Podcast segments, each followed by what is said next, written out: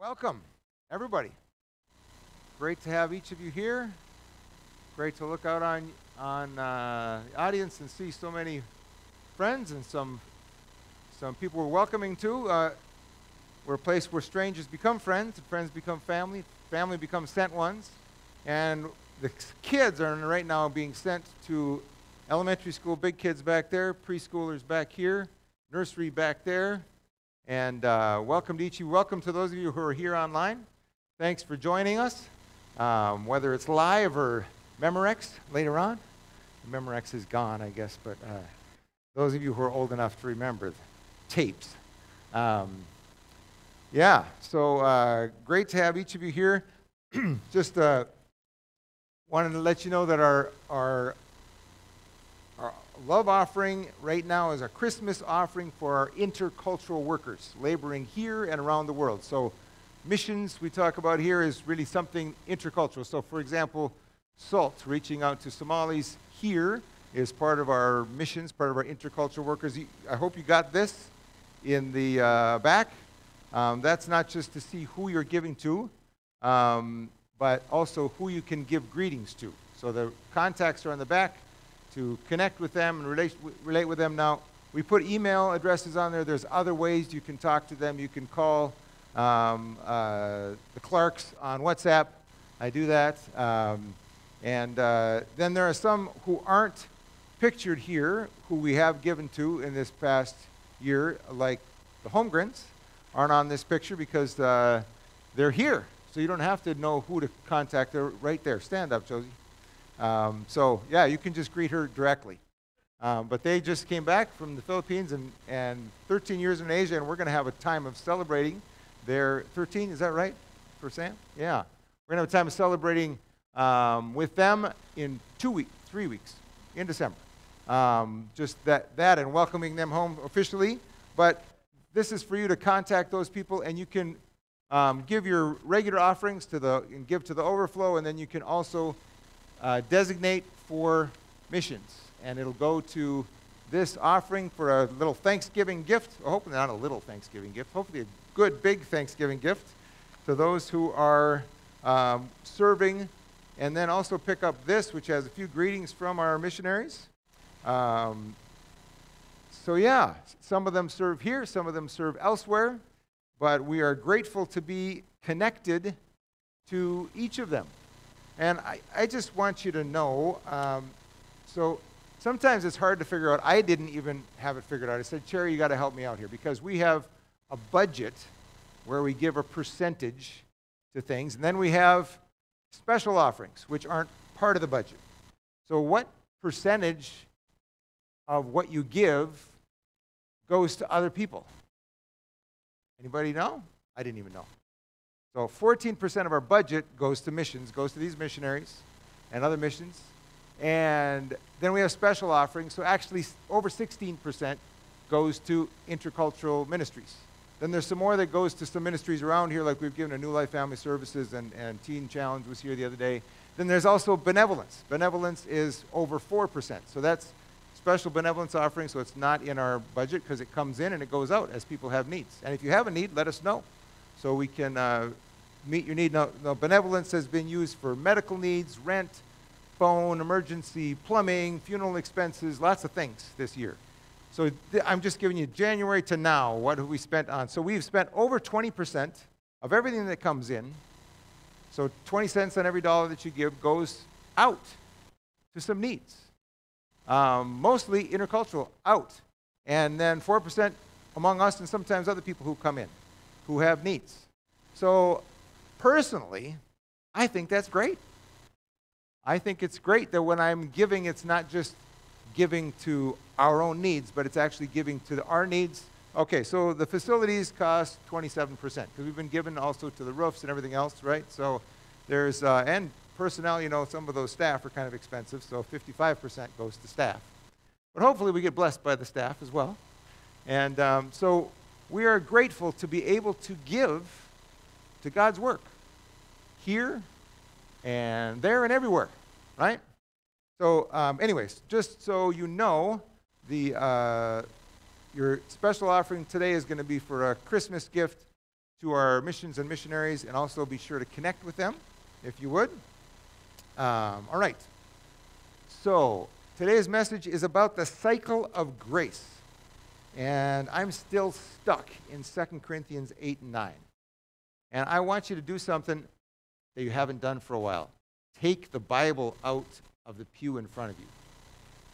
It's still there, next to the hymnal, which is also happens to still be there. Um, but I want to look through this whole two chapters, and I didn't think it was worth putting it all up on the slides. And I'll go with NIV because that's what we have, so we can uh, read together. But um, back to our, uh, so this is our, our journey to generosity. We're talking about overflow. And we're talking about the overflow. We're going to watch this overflow. We've seen the overflow from God to us, through us, to others, and we're going to see that it goes back to God. Um, and talked about that scripture in Ezekiel, which is part of our theme, where it comes from the throne of God and it flows out and like this, God's giving of himself that makes life everywhere.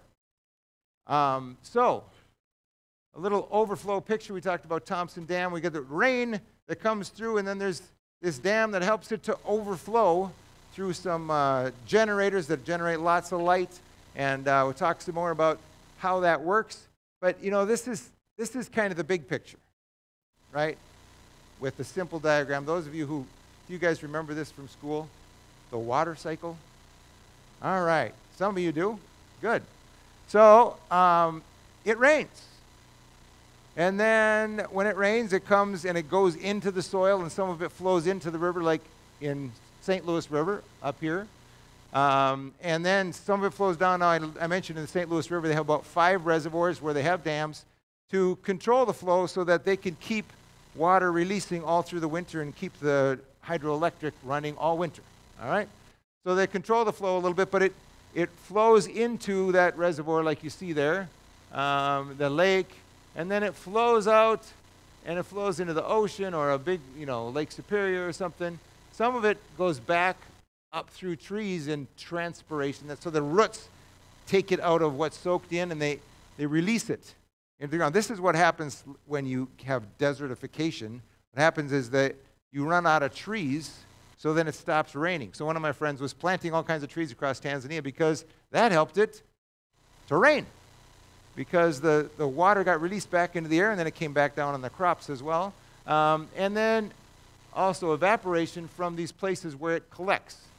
So um, there's this water, and then when it evaporates, it goes back up and it condenses back up here in the sky, and then it rains or snows. And then some of it goes underground, some of it goes on top of the ground, and it comes back to us.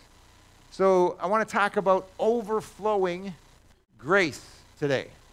And we're going to look at 2 Corinthians 8 and 9. We're going to look at this uh, text. So let's begin reading in 2 Corinthians 8 and 9. Um, and this is the theme verse that we excel also in this grace of giving. But I want you to, here's what I want you to look for. Remember, we talked about some related Greek words. Now, obviously, your text isn't in Greek, fortunately. Um, but charis, which means grace, chara, joy, charisma, gift, and eucharisteo, which is another form of charis. So grace, gladness, gift, and gratitude are all there, and they're all part of this cycle, the gratitude that goes back to God. And we also mentioned koinonia, the sharing, and then the word we get deacon from dikaiosune, which is service, is also a frequent word in this. But this word charis is used 10 times in just these two chapters. 10 times. Now, we translate it different ways because our word doesn't mean exactly. Mostly we mean grace, but really gift is probably the better word for charis because it, it means all of these things, okay? Grace, kindness, mercy, goodwill. It means a favor, we sometimes talk about grace as God's unmerited favor, expression of kindness, a gift, a blessing, a special manifestation of God's presence, activity, power, or glory. Thanks, gratitude, graciousness. So even the word charis itself, even in this text, is translated as thanksgiving or, or gratitude to God. All of that is there. So 10 times, Paul is clearly using this word charis because he wants to make a point. about grace. And I think I want to make a point about why we give our time or our effort, our, our gifts, our talents, our treasures, our, our, our money. Why do you give? Do you give out of guilt or out of grace? Out of obedience? Some, some of these are fine. Do you give because, oh, those poor people need, need my help? Or do you, do you give out of gratitude for all that you've received? And I'm going to show you a secret that you can actually thank God. As we're coming up to Thanksgiving, one of the best ways to thank God is to give to somebody who then thanks God. Paul's going to talk about that here. So let's look at the um, at this charis cycle. So here's the here's how the charis cycle works in this text. God gives to givers who give to the given ones who give back to God. So God gives to us, and then, or maybe He gives to somebody else who gives to us, gives to us, and then we send it on to somebody else, and that goes back in prayer and thanksgiving back to glorify God. So I want you to look for this as we read this text. All right? Not so different from the this cycle. We were just talking about the water cycle, all right? The, the grace cycle, the charis cycle.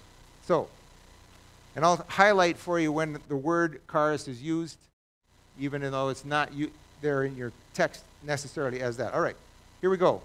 Chapter 8, verse 1. You got your Bibles out? All right. Um, and at home, you can use whatever version you want. You probably you can look on your YouVersion and get to NIV. And now, brothers, he calls them brothers. Isn't that interesting? He's not from there, but he calls them brothers. We want you to know about the grace that God has given the Macedonian churches. There it is grace, charis. That God has given to the Macedonian churches. Out of the most severe trial, their overflowing joy, chara, and their extreme poverty welled up. Here's that overflow vision. It's, it's, it's a, a, a spring welling up in rich generosity for I testify that they gave as much as they were able, and even beyond their ability, entirely on their own. They urgently pleaded with us for the charis of sharing koinonia in this service. That's the word deacon there. So the privilege is it's translated, the charis is translated there, of sharing in this service. They want to share in the service to the saints. They see it as a privilege, a grace that they could give. And they did not do as we expected, but they gave themselves first to the Lord and then to us in keeping with God's will. So we urged Titus, since he had earlier made a beginning, to bring also to completion this act of grace on your part. So let's, let's back up just a minute. 1 Corinthians 16 is going to tell us when this started. Because Paul wrote a, a letter a year or more earlier and said this. Uh, let me start in 15. Therefore, my dear brothers, stand firm. I let nothing move you. Always give yourselves fully to the work of the Lord because you know that your labor in the Lord is not in vain. Then, verse chapter 16.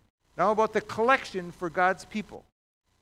Do what I told the Galatian churches to do. On the first day of every week, each one of you should set aside a sum of money in keeping with his income, saving it up so when I come, no collections will have to be made. So apparently they were meeting now on Sundays, not on the Sabbath, and they were bringing money as part of a collection. So no collections had to be made when he got there because every week they were setting aside a portion. He doesn't say how much, if it was 10%, if it was more. Um, and then it'll already be made, so no collections have to be made. So every Sunday they were bringing an amount that they had decided so th- this tradition goes way back, folks. It's new here. Then, when I arrive, I will give letters of introduction to the men you approve and send them with your gift to Jerusalem. If it seems advisable for me to go also, they will accompany me. So, in the end, he does that. He goes with them, and they have a whole group of people um, who carefully do that. You, you see how already this, I mean, it, it started in the synagogue, right? But now, on Sundays, they're coming together, giving a portion of their income to be taken for the sake of brothers and sisters far away who don't speak their language, who don't, um, who aren't their tribe. This is Jews and Gentiles who really hate each other, actually. Um, people who were way off in Jerusalem, much farther away. It would take longer to get there than it takes to get anywhere on earth now, because we have airplanes. Um, so, let's go on here. Back to verse 6 of 2 Corinthians 8. So we urge Titus, since he had earlier made a beginning, to bring also to completion this act of charis, of grace on your part. The giving, right? But just as you excel in everything, in faith, in speech, in knowledge, in complete earnestness, and in your love for us, remember the First Corinthians talks about all the gifts of the Spirit that they had. It says, you got all these gifts of the Spirit, all this other stuff. It's great. Also, excel in this grace of giving, the charis of giving.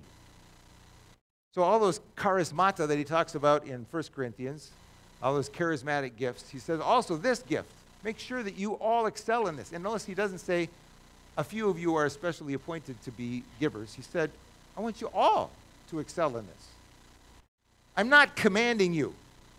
Okay, so here is a here is a motivation we could have. Paul told us we have to give. He says, No, I'm not commanding you. But I want to test the sincerity of your love. How, how loving are you? By comparing it with the earnestness of others. Now he's setting up a little comparison. He's a little honor shame going on here. But um, then he compares it to, to somebody else. For you know the grace, the charis of our Lord Jesus Christ. That though he was rich, yet for your sakes he became poor, so that you through his poverty might become rich. So here's God sent Jesus so that we could receive and we could become rich. This is what we have on the banner. Jesus gave himself incarnated to us, even poured out his blood so that we could become rich and flourishing. It's amazing to me that God, who has everything, could be a sacrificial giver. It just blows my mind. How can somebody who has everything give sacrificially? He did. He gave his son, he gave himself to death on a cross. What more sacrificial could you get? So when we give, whatever we're giving, we are being godly. We're doing like God. And the more sacrificial it is, the more it's like God. But here's the thing when we say sacrificial giving, it starts to sound like, ooh, I'm being sacrificial. It's so hard. I'm giving so much. But that's not what Paul's talking about, is it? He's talking about joyous, gracious, happy giving. Even Jesus went to the cross for the joy set before him, even though it was a cross. So, let's keep going. So, Jesus is really who we're imitating. For here, and here's my advice to you about what it is best for you in this matter. Last year, you were the first. Remember, we're talking about, we showed that earlier. Not only to give, but also to have the desire to do so. Now finish the work so that your eager willingness, notice they have eager willingness to do it, may be matched by your completion of it. So eager willingness is good. Of course, doing it is also better, right? Being willing is good. So sometimes we have, you know, the rich young ruler came and Jesus said, Give everything you have to the poor. And, uh, you know, and, and we always, hide, but you don't really have to do that. You just have to be willing to give. Paul's saying, No, no, no. We want you to give to the poor, not just be willing to give, but actually give to the poor. So the poor can actually eat. They can't eat your willingness, but they could eat if you gave to them. So that it may be matched by your completion according to your means. So, you know, if you don't have a lot, you don't have to give a lot. For if the willingness is there, the gift is acceptable according to what one has, not according to what he does not have. So don't worry about how much you have. Young people, you don't have as much as your parents do. That doesn't mean you shouldn't give. Give. And enjoy it and learn the joy of it now. My dad started giving when he raised potatoes and walked seven miles to sell his potatoes, and it was 35 cents. And he had to decide if he was going to give three cents or four cents as a tithe. He decided to give four cents. That's how he got started. Any of you be able to give four cents, maybe? Okay, I've got volunteers here. Willing, eager volunteers. Um, our desire is not that others might be relieved while you are hard pressed, but that there might be equality. At the present time, your plenty will supply what they need, so that in turn their plenty will supply what you need.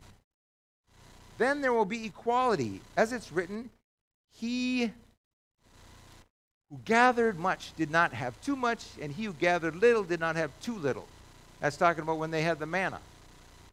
And everybody got to eat. Some people gathered more, some people gathered less, but they all had plenty to eat. Do you believe that? That if you give, your plenty will supply someone else's need? And that then when you have a need, their plenty can supply your need? I think we do, but I think sometimes we don't. Here's why.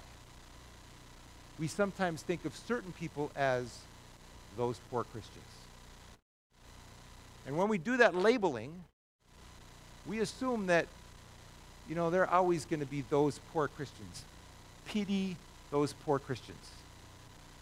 And sometimes it's about countries, sometimes it's about race. Pity poor Africa. Haiti is so poor. Haiti is rich.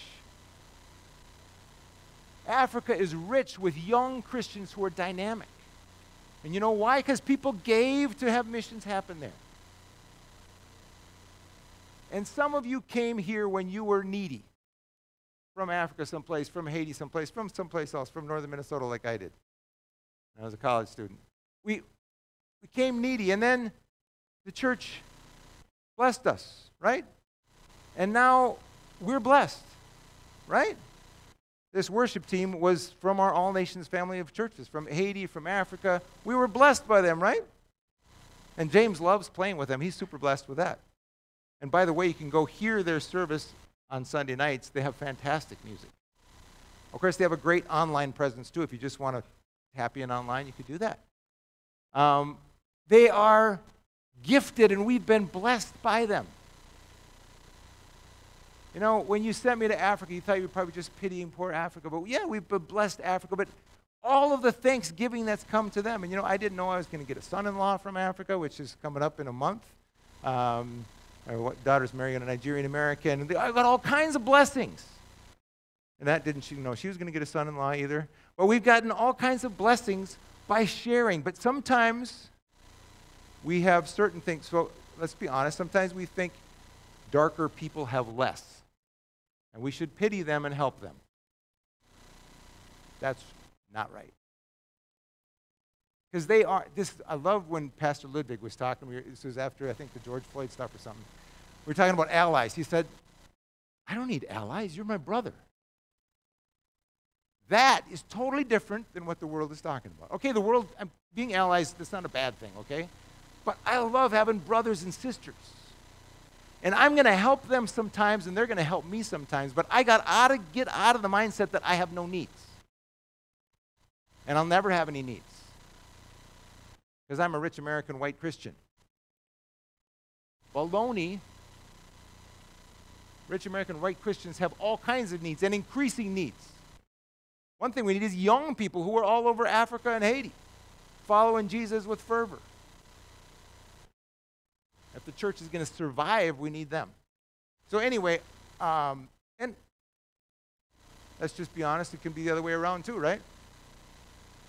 Racial and, and country and whatever kinds of dynamics, you can say, well, we're not really going to need those people. Or we can't really bless those people. That's the other thing is we feel like we're poor. So I can't really bless them because they have so much. Baloney. And you might have just the thing they need. Maybe it's not even money, maybe it's something else. Right? Can we be honest that sometimes we think we won't be in need? You know, we had to fix our health insurance to make sure that people stayed on health insurance to their 26 because we knew that people who were younger than that thought they were invincible. they'd never need to pay into health insurance because they'd never need any health insurance. But we need them to pay because some of us get old and realize, oh, actually, health gets to be a challenge as we get older. You know what I'm saying? We have to, this is how insurance works, this is how Social Security works. There's a bunch of things that work this way where we pay in because someday we might need something. But it really works great in the church when you have relationships. And it's not just paying taxes. Okay, let's go on. Sorry, I'm getting. To, so, verse 16. I thank God who put into the heart of Titus for the same concern I have for you. For Titus not only welcomed our appeal, but is coming to you with much enthusiasm and on his own initiative. And we're sending along with him the brothers who is, who is praised by all the churches for his service to the gospel. What is more, he was chosen by the churches to accompany us as we carry the offering, which we administer in order to honor the Lord himself and to show our eagerness to help. So they're also anxious to be part of this. We want to avoid any criticism of the way we administer this liberal gift. We are taking pains to do what is right, not only in the eyes of the Lord, but also in the eyes of men. I want you to pay attention to this. It's okay, in fact, it's important to be accountable with how money is spent.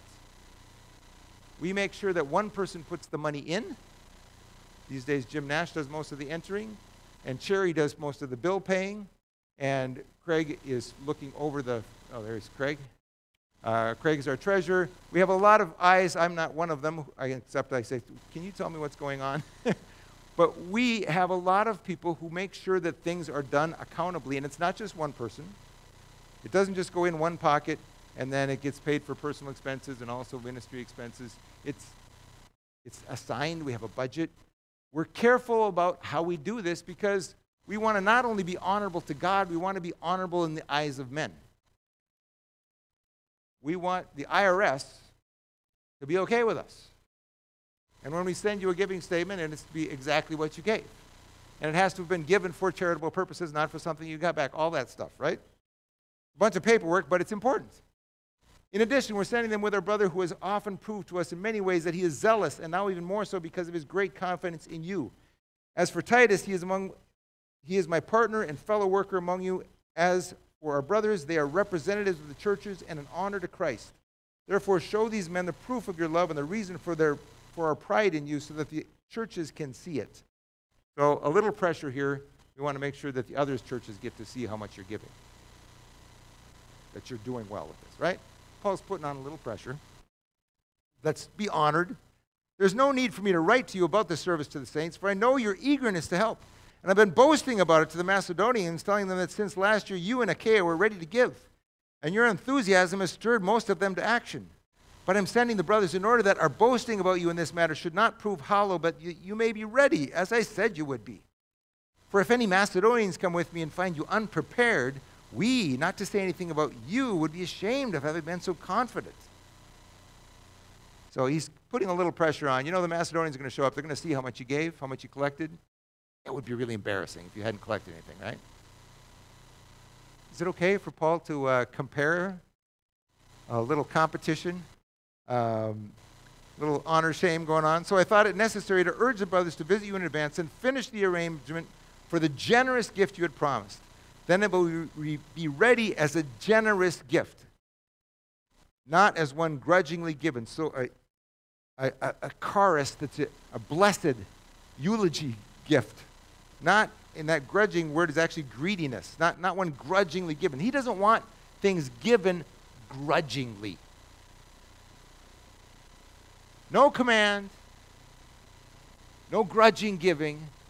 He wants this to be a free will offering, right? Then he goes on, he says this. So are you, are you, are you, are you tracking here?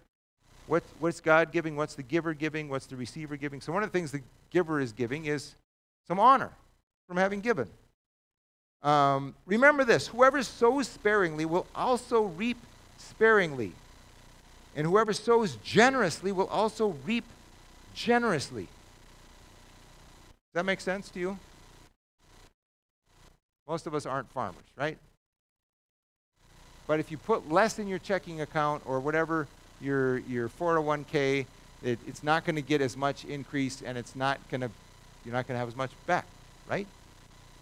And when it comes to farming, it's really the case. Now, most of us don't have the issue that my friends in Africa do. Like, they have to decide am I going to eat this because I'm hungry? Or do I save it and put it in the ground and hope it rains? It really is a question of am I going to eat or sow and trust God for a future? So, each man should give what he has decided in his heart to give, not reluctantly or under compulsion. So, Paul says, don't give grudgingly, reluctantly, or under compulsion. There's no need for that.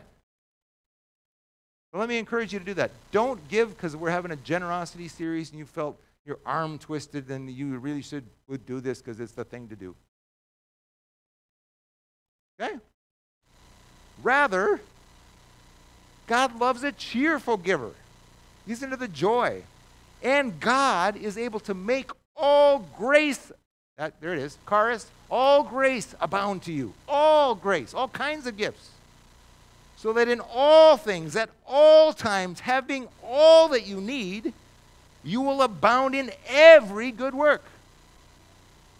Anybody want to do that? God is able to make all of his grace abound to you. And, and here's the problem with grace is that's it's that spiritual word. We're not talking just spiritual things. Yeah, spiritual things, but God, He'll make all of His gifts abound to you. So, in every situation, all the time, you can be generous in every way with your time, your talents, your, your love, your money, in every way. Every good work. As it's written, He has scattered abroad His gifts to the poor, His righteousness endures forever and that's from Psalm 112. Psalm 111 is about the God, how, how God is so generous. 112 is about the godly person who's just like God, and they're, they're paired psalms, they're mirror psalms. Go back and read that.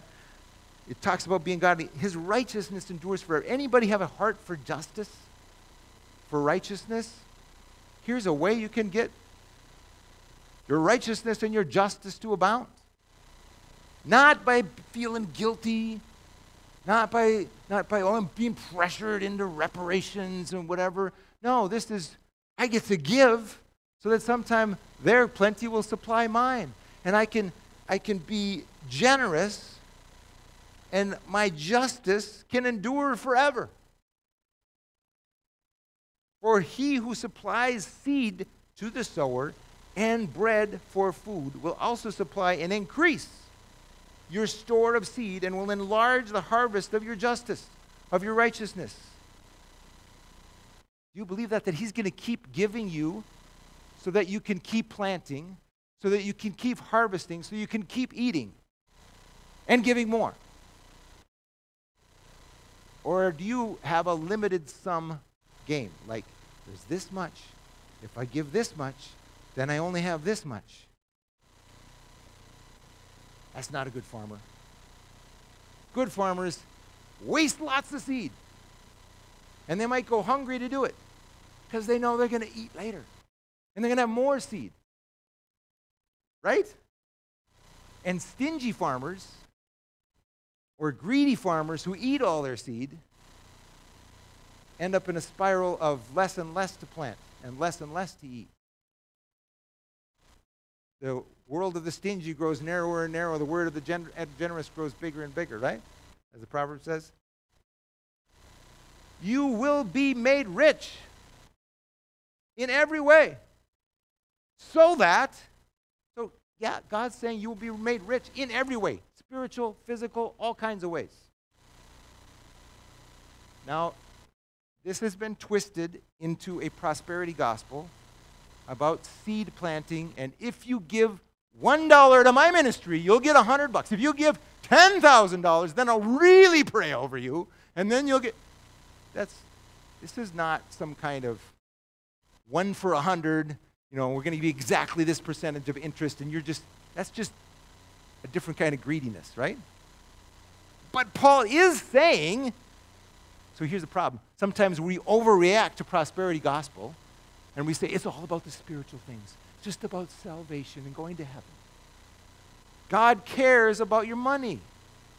He cares about your finances. He wants you to eat and eat well. And He wants your brothers and sisters to eat well too. And He wants you to rejoice in that sharing together. Do you get the two ditches here? One is there's some kind of guaranteed return on your investment, except it's only guaranteed by that prosperity preacher who's going to be gone. and the other is God doesn't care at all about your money or your finance or anything you do. It's just spiritual. Both of those are ditches, okay? God cares about everything. He wants to, you to be rich in every way so that you can be generous on every occasion. And through us, your generosity will result in thanksgiving to God, Eucharisteo to God.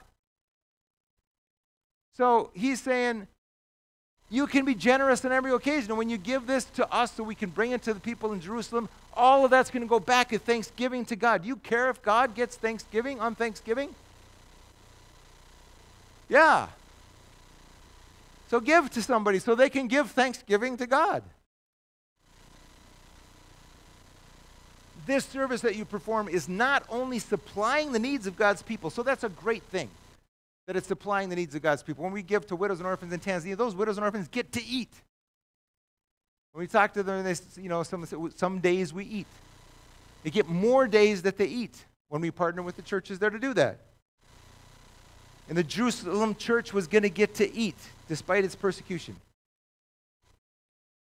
In not only supplying the needs of God's people, but it's also overflowing. There's that word overflowing in many expressions of thanks to God because of the service by which you have proved yourselves. Men will praise God for the obedience that accompanies your confession of the good news of Christ and for your generosity in sharing with them and with everyone else. And in their prayers for you, their hearts will go out to you because of the surpassing charis, grace that God has given you. Thanks be to God for his indescribable charis, his indescribable gift. Has God given way more indescribably than you can possibly fathom? Yes. Do I get to get in on that? Participate with him? Yes. When we gave to a church roof in Tanzania, that meant a bunch of people are praising God now under a roof and out of the sun and out of the rain, and they're thanking God for you. And that encouraged other people to give 62 more church roofs. Thousands of people are praising God and thanking God for his generosity to them. And they're being blessed. And other people are coming to Jesus because they can do it out of the sun and the rain. And we get blessed by that. And we get to give thanks to God through that. So, have you been taking note of which God, what, benef- what benefits does the giver get? What benefits does the receiver get? What benefits does God get? So um, remember, this is this cycle. And you want to keep it in the cycle. You don't want to hold it all in the tank. There's reasons to put it in the tank so you can keep the hydro going all along. There's reasons to plan and store for the sake of giving at the right time. When I got out of seminary, so we went to we both did our master's degree at the same time. We, we prayed and we asked God if we could do one year. We figured it cost us $20,000. We could save $10,000 before we went. How are we going to get that other $10,000? We didn't know. But as we were talking about that, praying about that, we got home and I had a letter in the mail with an $800 scholarship. Wow. Praise God. Jan went to work the next day. She got a call from the University of Minnesota. They said, We'd like to give you a graduate assistantship. She said, But I didn't apply for a graduate assistantship. The paperwork's on my desk. Yeah, but we knew you were going to apply, and this is in honor of one of your teachers, so we'd like to give it to you. Wow. And then we came here, and, and Gene came up to me and said, You know, you have to do an internship. I said, Not really, but he said, Could we pay you to do a little bit of ministry here, like eight bucks an hour and 10 hours a week? I said, Yeah, that'd be great. I'd like to get paid to do ministry. And that was 89. 92, I started working full time. And you all have generously supplied me so that I have been able to work full time at ministry for 30 years. Thank you. It's been fantastic and hard sometimes, but really good. And I'm thankful for the blessing you gave to me and the way that I was able to bless others because of the way you were blessing me and the way that they blessed God and others because of your blessing. So, what are some of the benefits? So, back to the Thomson Dam. There's this whole system in the St. Louis River, like I mentioned, five reservoirs that they keep things up there. And, okay, so I got to back up. Why do we store money? So, I said we were, we were, I started telling you all these stories about the, the truth is, we figured out how to do one year to get through school, and then half of it, and then God supplied. So then we decided maybe we should go, maybe we should actually try to finish our degrees. So we ended up finishing both of our degrees without taking debt because we were always going to Tanzania. We didn't want to have any debt to go to Tanzania. How did we do two master's degrees at the same time without getting any debt? I could tell you a whole series of miracles, and I'd love to do that, but we don't have time. Um, but the point is that when I got out of school, I started thinking, oh, now I'm actually not just trying to go into debt, I'm actually going to have some extra money. Is it okay to save money? Because there's all these needs. I mean, this place had duct tape everywhere, and there, there's all kinds of needs. And I realized that when I save money, it's not about deciding not to give it or not to use it on something. It's just, I'm going to save this for now so that during the winter I can release it into when, it's, when it needs the flow. I'm saving money until I get that opportunity to give more generously. But I'm still going to give. I'm still so that is I can give generously is still the point even of saving. So that I can give my time. So that I can give um, my money. So, so Thomson Dam has this whole series. St. Louis River has five reservoirs that they store the rainwater so that they release it at the right time. And then it comes through four series of, of dams. And this dam, Thomson Dam, as I mentioned, stops the flow so that it goes off three miles to a hydroelectric dam plant, and then it is released there. And there's a couple of water tanks there that regulate the flow so that it lights the school, lights, uh, lights Duluth, right? So storing is not bad. I control the flow of my finances so that I can be generous. Yeah, you know, I told you I, I, my car is at 288,000 miles. That's fine. It just needs to get me from here to there, but it gets me to overflow in some other areas. That's great. I like it more than a new car. That's just me. So here's the thing we, we can control the flow so that we can be generous, so that we can also have all that we need. So when it's time for the kayak races, they release this like this and it's fantastic to watch the kayak races just below this dam because they've regulated the flow. And so saving is not a bad thing unless it becomes about just my greed and my trust in myself and my savings and my money. Then it's hooked me. So, in fact, it's a good thing. So, what does the receiver benefit? They get to eat. The church in Jerusalem got to eat. You know what? The church in Jerusalem had been going through a long, hard time, and they could have said, you know what? The Antioch church already gave to them, and it wasn't enough. They, they just keep needing those poor Jerusalem Christians. Should we keep? They kept giving. Antioch gave, they gave elsewhere. Remember, back in the day, Jerusalem had said, you know, Barnabas, why don't you go to that new church up in Antioch? We know you're our best giver. We know you're one of our favorite teachers, but would you just go help out that church in Antioch? It flowed back to Jerusalem, didn't it?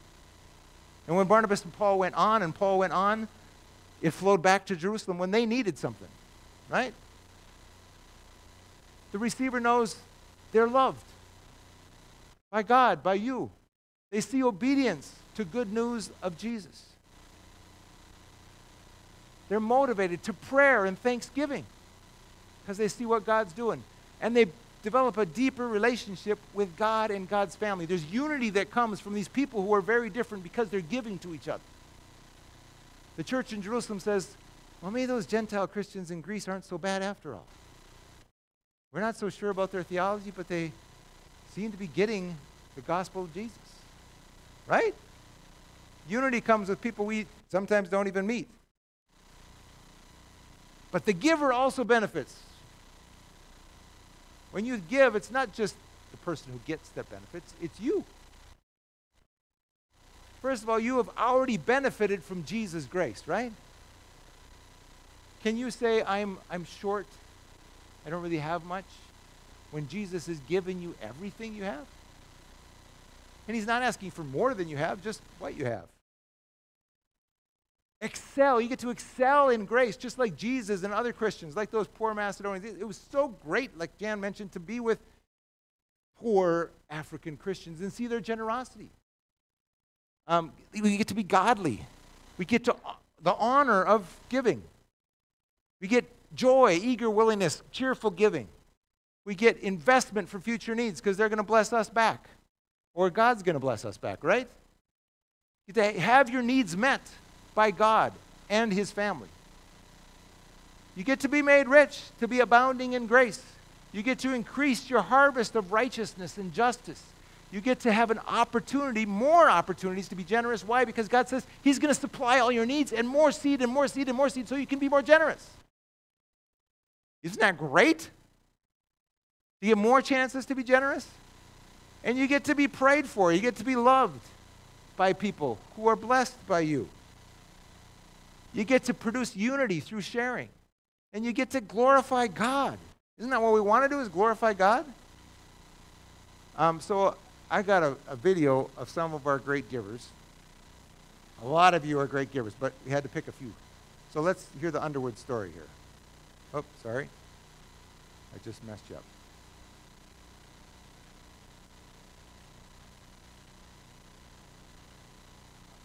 A lot of our perception of um, prosperity or what we have depends so much on where we came from or what we're used to, what's around us. So I was a missionary kid in South Korea, and in Korea we were the rich American family, and in the States we were always the poor missionary family. Um, so so much depends on what you're used to. When people visit our house, sometimes they think, depending on what they're used to, wow, this is really big, or yeah, you've made a nice place of what you have. God's generosity to me was when I was in high school.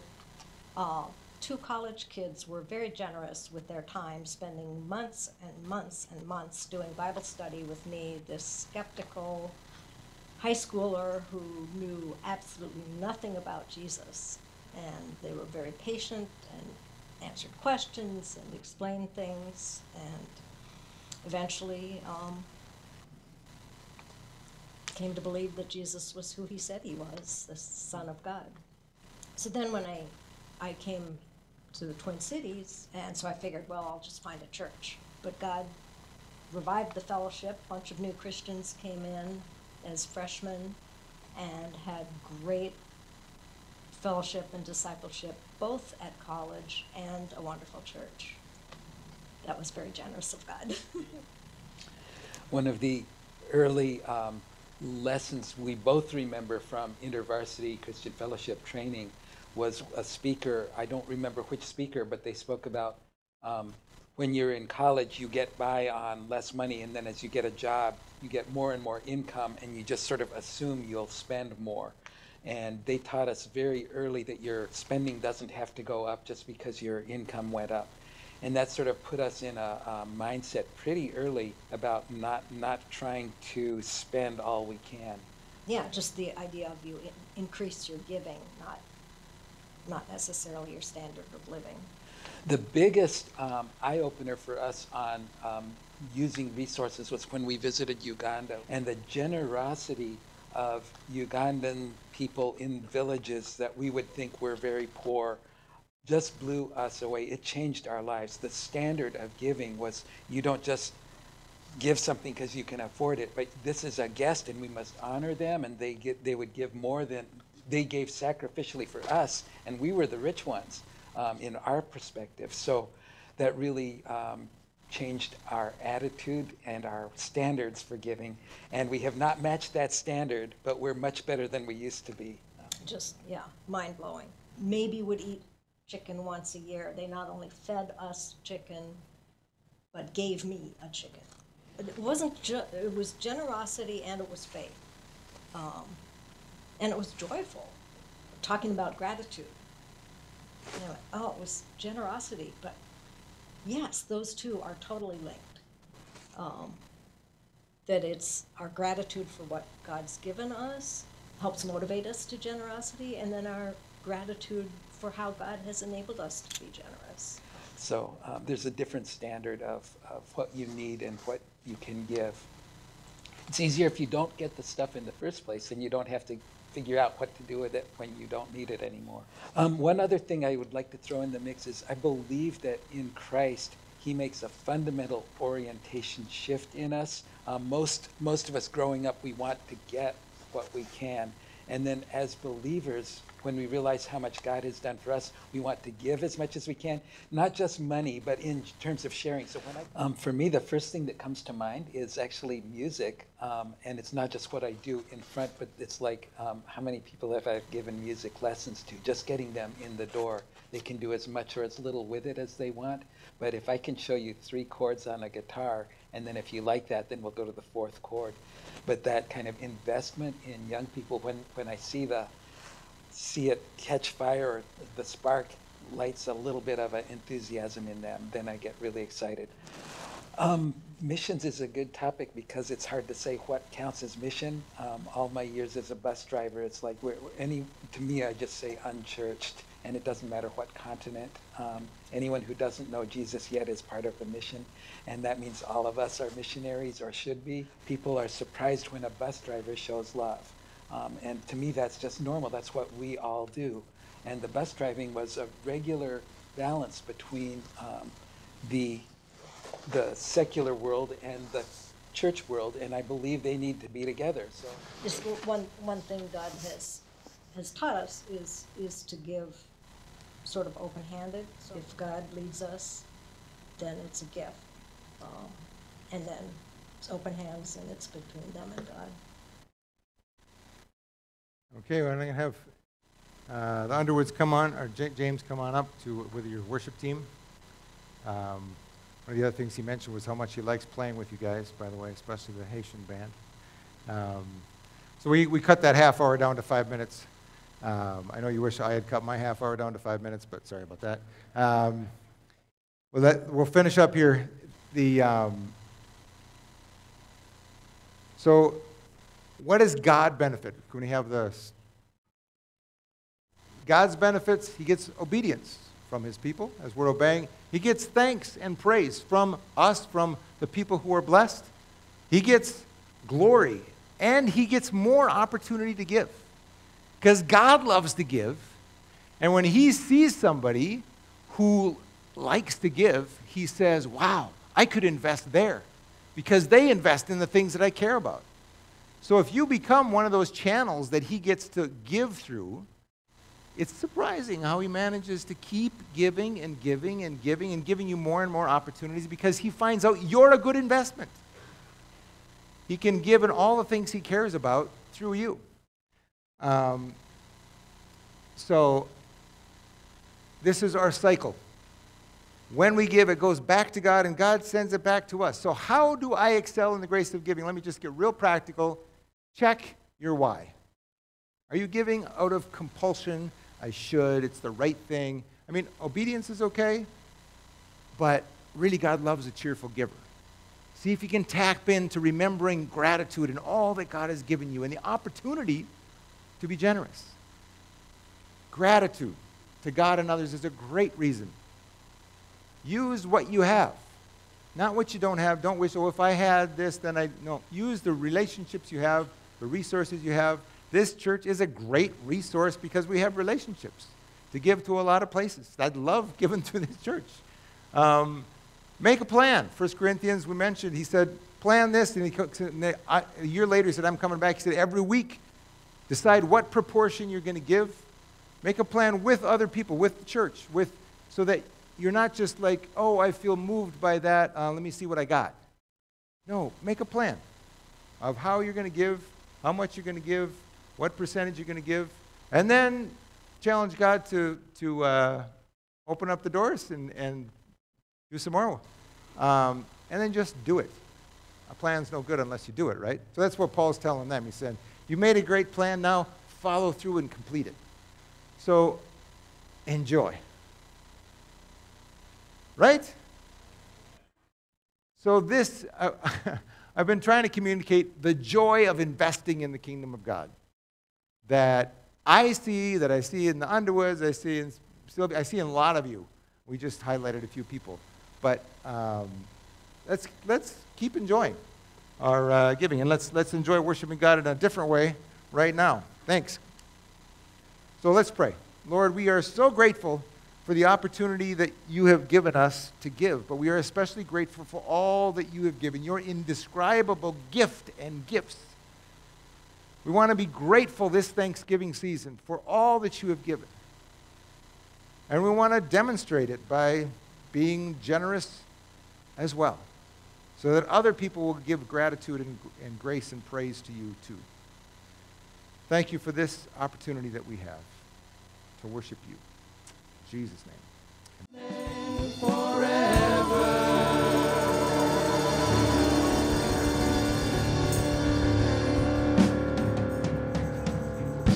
Lord, we want to praise you. We want to lift you up. We want to exalt you in everything we do spiritual, physical, relational, every moment, every talent, every resource. We want to praise you and lift you up. Would you continue to help us to be grateful and to express that gratitude and generosity and grace in every way that you enable us to? So I want to encourage you to have a grateful Thanksgiving. And maybe even when you're having your Thanksgiving, you got a little time off, do it a little inventory and say, How has God blessed me? And write up some things. And then maybe you want to do a second inventory and say, What can I do with how God's blessed me? And not just your money, but other stuff, other talents, other time, other opportunities, the, your uh, house, your, and who are you going to have over for Thanksgiving, whatever it is. Um, let's, uh, let's have a grateful and generous uh, Thanksgiving and uh, holiday season, Christmas season too. So, Lord, we praise you for all that you have given to us. And now, people of God, would you be blessed? Would you receive God's grace? The grace of our Father who poured out everything we have, the creation that we have, the Son. Blessed in the name of the Son, Jesus, who gave himself in his life so graciously, who, though he was rich, made himself poor so that we could be rich. And his Spirit, who is with us daily, moment by moment, so that we can live godly, just, righteous, generous lives. Let your river flow to us and through us, we pray. In this week. Amen.